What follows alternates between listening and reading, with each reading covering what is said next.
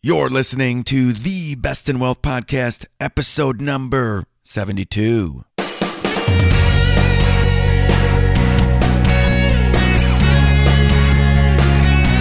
This is the Best in Wealth Podcast, a show for successful family stewards who want real answers about wealth and investing so we can feel secure about our family's future. At the Best in Wealth Podcast, we think differently about wealth and investing. You should too. All right, all right, all right. Here we go. Hello, everyone. My name is Scott Wellens, and I am your host of the Best in Wealth podcast. This is a show dedicated to helping real people, that's you, my friend, build real wealth so together we can take family stewardship to the next level. I am a certified financial planner, an educator, and a wealth advisor. Today's episode is investment shock absorbers. But before we get started, woo! The last three episodes about investment philosophies, that was a lot. I took a deep, deep dive, probably lost some listeners by doing so. But I really thought it was going to take three episodes, really, to unpack the, the mutual fund landscape and what the three major philosophies were and why I choose the dynamic index approach. So if you have not listened, listen to the last three episodes of the show if you really want to take a deep dive in investment philosophy. Now, here's a little secret though for you if you have listened or if you are an investor, first time listener. None of what I said in the last episode of the dynamic indexing approach, or just the simple indexing approach, or even the conventional method is going to work if you don't have discipline. And it's a whole lot easier said than done. Discipline in investing. God did not make us good investors, He made us horrible investors. You want to know why? Because we, you and me both, we are such emotional people. We get so emotional about our lives. We get emotional when people aren't talking nice about us, emotional at work. We get emotional about our money. We get emotional about the food that we eat. And in the world of investing, your best weapon is to keep the emotions completely out of your investment plan. Another reason that God did not make us good investors is He made us incredibly short sighted. We can't see past tomorrow and we can't remember past yesterday.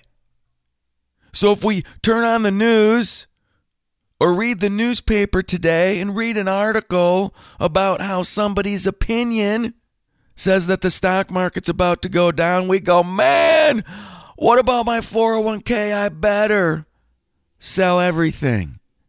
Or at the very least, it starts to put a little wrench in our stomachs. It's not easy. It's not easy to be disciplined.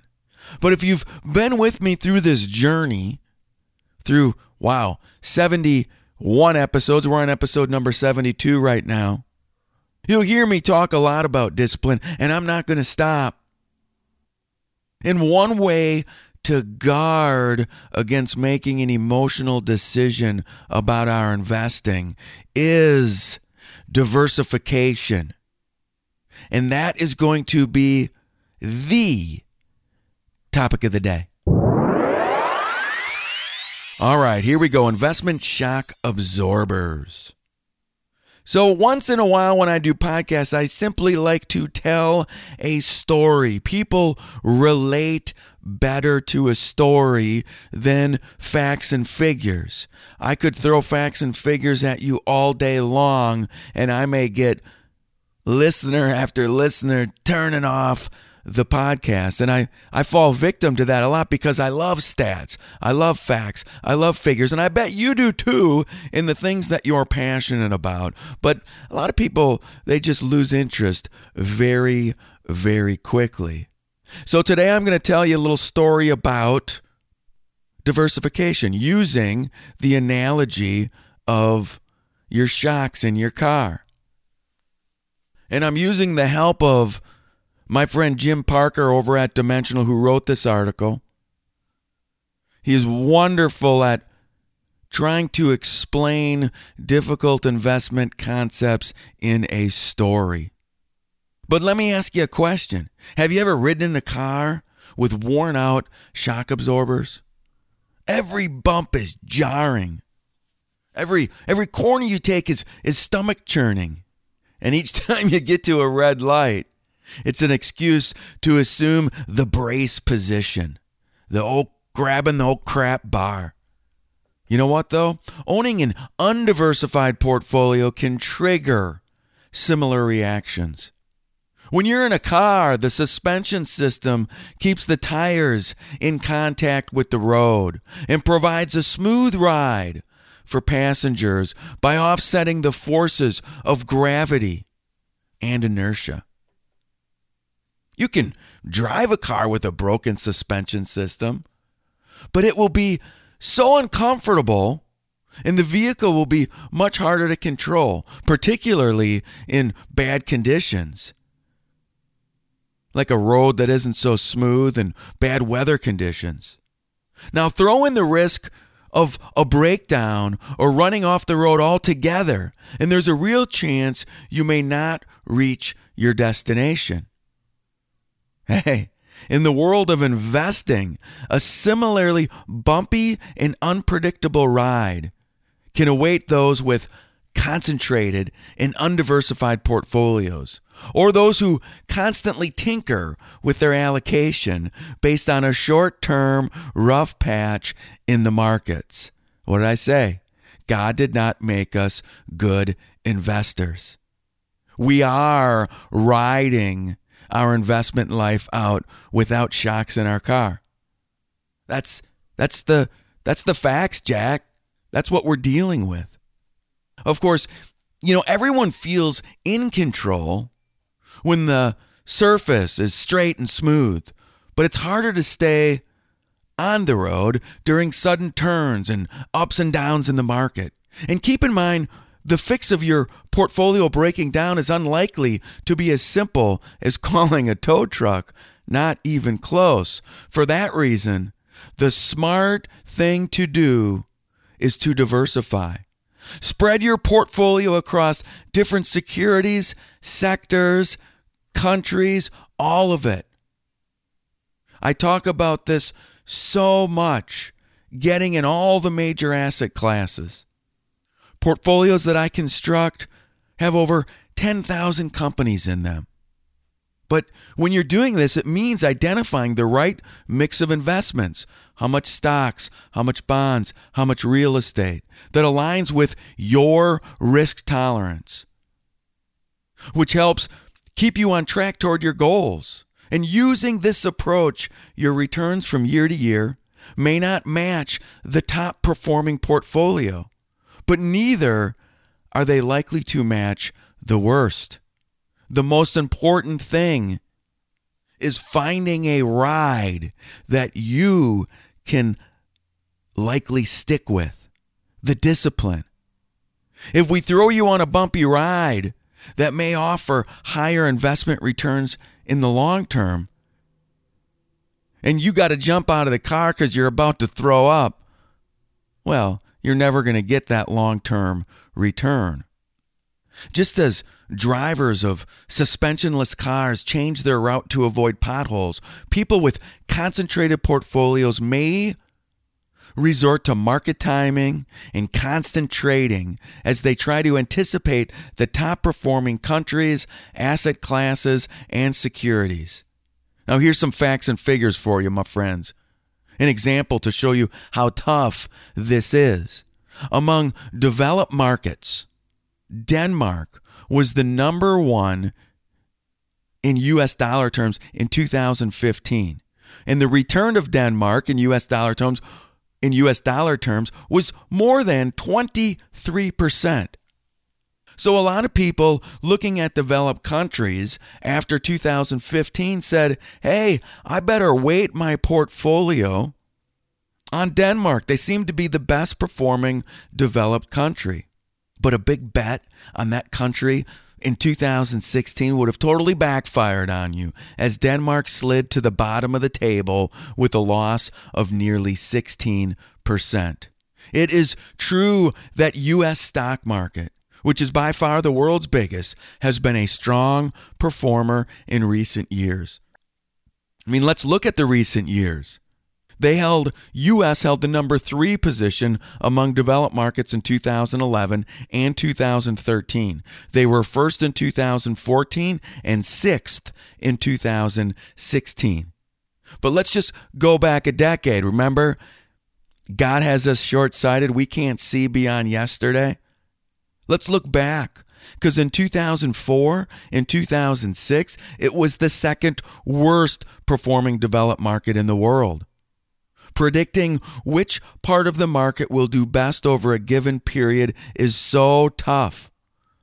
Another example, while there is ample evidence to support why we should expect positive premiums from the small cap asset class that I talk about a lot, the the low relative price which is value stocks and high profitability stocks, these premiums are not laid out evenly or predictably across the map. I did an entire episode on these premiums and how you need to stay disciplined and be within a weighted portfolio in these premiums. And they show up the longer you hold the portfolio, the greater your chance for success. But in any given year, anything can happen. U.S. small stocks were among the top performers in 2016 with a return of more than 21%. But let's just look the year before, the results looked relatively disappointing with a loss of more than 4%. International small cap stocks had their turn in 2015 with a return of about 6%, but the year before, a loss of 5%. These are facts and figures that we can't just ignore. This is real stuff. We can't just jump to different asset classes or different countries or different sectors or different companies just because the recent performance looked good. What we need to do is figure out our risk level, our risk tolerance, our risk capacity, and, and what our goals are and find the diversified portfolio that we can stick with, spread across every single major asset class, sector, and company. Portfolios built with over 10,000 companies, weighted into the dimensions of higher expected return, like small cap stocks, value stocks, and highly profitable stocks and then hold and then be disciplined and not change our strategy unless, of course, our risk changes. That is it. That's the only time we're going to change our strategy. Have you ever taken a long road trip? I've taken some pretty long road trips. My longest road trip I ever took was me and three buddies took a road trip to Alaska after my third year of college. Me, three other dudes, little tiny Chevette, car top carrier. We drove from Oshkosh, Wisconsin to Kenai, Alaska. The TripTik we got was over seven or 10 days. I can't remember, about a 90 hour one way drive. That's a road trip. And here's the other thing the radio didn't work. We did have a boombox, for you younger listeners, you may not know what a boombox is, but we did have a boombox with a cassette tape player, but we forgot the cassettes. And the only cassette we had was the one that was inside the boombox, and it was The Doors, Morrison's Hotel. We listened to it over and over again on our way to Alaska. I know you've taken a road trip. It may not have been as long as my longest road trip, but you know that the conditions along the way on a long tr- road trip can change quickly and unpredictably. And this is exactly why you need a vehicle that's ready for the worst roads as well as the best roads. When we were driving to Alaska, when we were driving right before summer hit, it was after the the semester at the University of Wisconsin Oshkosh, so it was mid-May. And we drove Highway 1 to Alaska. And I'm talking the Rocky Mountains in Canada are about a on average a third taller than the lower 48. In some of those stretches, we didn't even see guardrails. And there was pothole after pothole after pothole in some places. We really needed to pay attention, but other times the road was nice, smooth, new. We needed a vehicle that was ready for the worst roads as well as the best. Unfortunately, we didn't have it. We had an undiversified car, the little Chevette with four guys. While diversification can never completely eliminate the impact of bumps along your particular investment road, it does help reduce the potential outsized impact that any individual investment can have on your journey. With sufficient diversification, the jarring effects of performance extremes, they level out. And that in turn helps you stay in your chosen lane and on the road to your investment destination.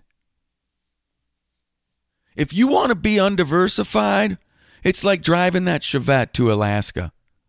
If you want to be diversified, it's like having a nice all terrain SUV that's ready for the bumps and ready for the smooth road. That's the difference. Do you want your portfolio to look like an old Chevette without a radio or a brand new all terrain four wheel drive?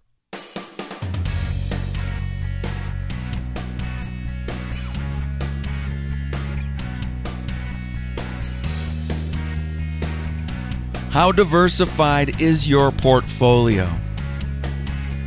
The answer to that question for most is I don't know. Others, you know, they think that their portfolio is diversified because they're in five or six or ten different mutual funds. And each of those mutual funds has a basket of companies. So they say, hey man, I, I must have a thousand, two thousand companies. I must be extremely diversified. But here's the deal, and we talked a lot about the mutual fund landscape the last three episodes, is you may have five or six mutual funds that have all these same overlapping companies that are still concentrated too much in large cap, or too much in the US, or too much overseas, or too much in one sector or the other, or too much in your company stock. Do you know how diversified your portfolio is. It's time for you to find out. It's time to get out of the Chevette and get in to the 4x4 all terrain SUV. That's the way your portfolio needs to be. And diversification will help you do it. It will help you stay smooth in those really, really rough potholes on your trip to Alaska or wherever you're headed. And we need you to stay disciplined. Because you know what? If you do, that will help give you the greatest chance for success to get to retirement, to get to financial freedom, to get to where you want to get. That's my hope for you is that you stay disciplined in your investing life. I must go now, but I want you all to have a great week. And I'm going to see you. I'm going to see you where? I'm going to see you on the flip side. Bye bye. Take care.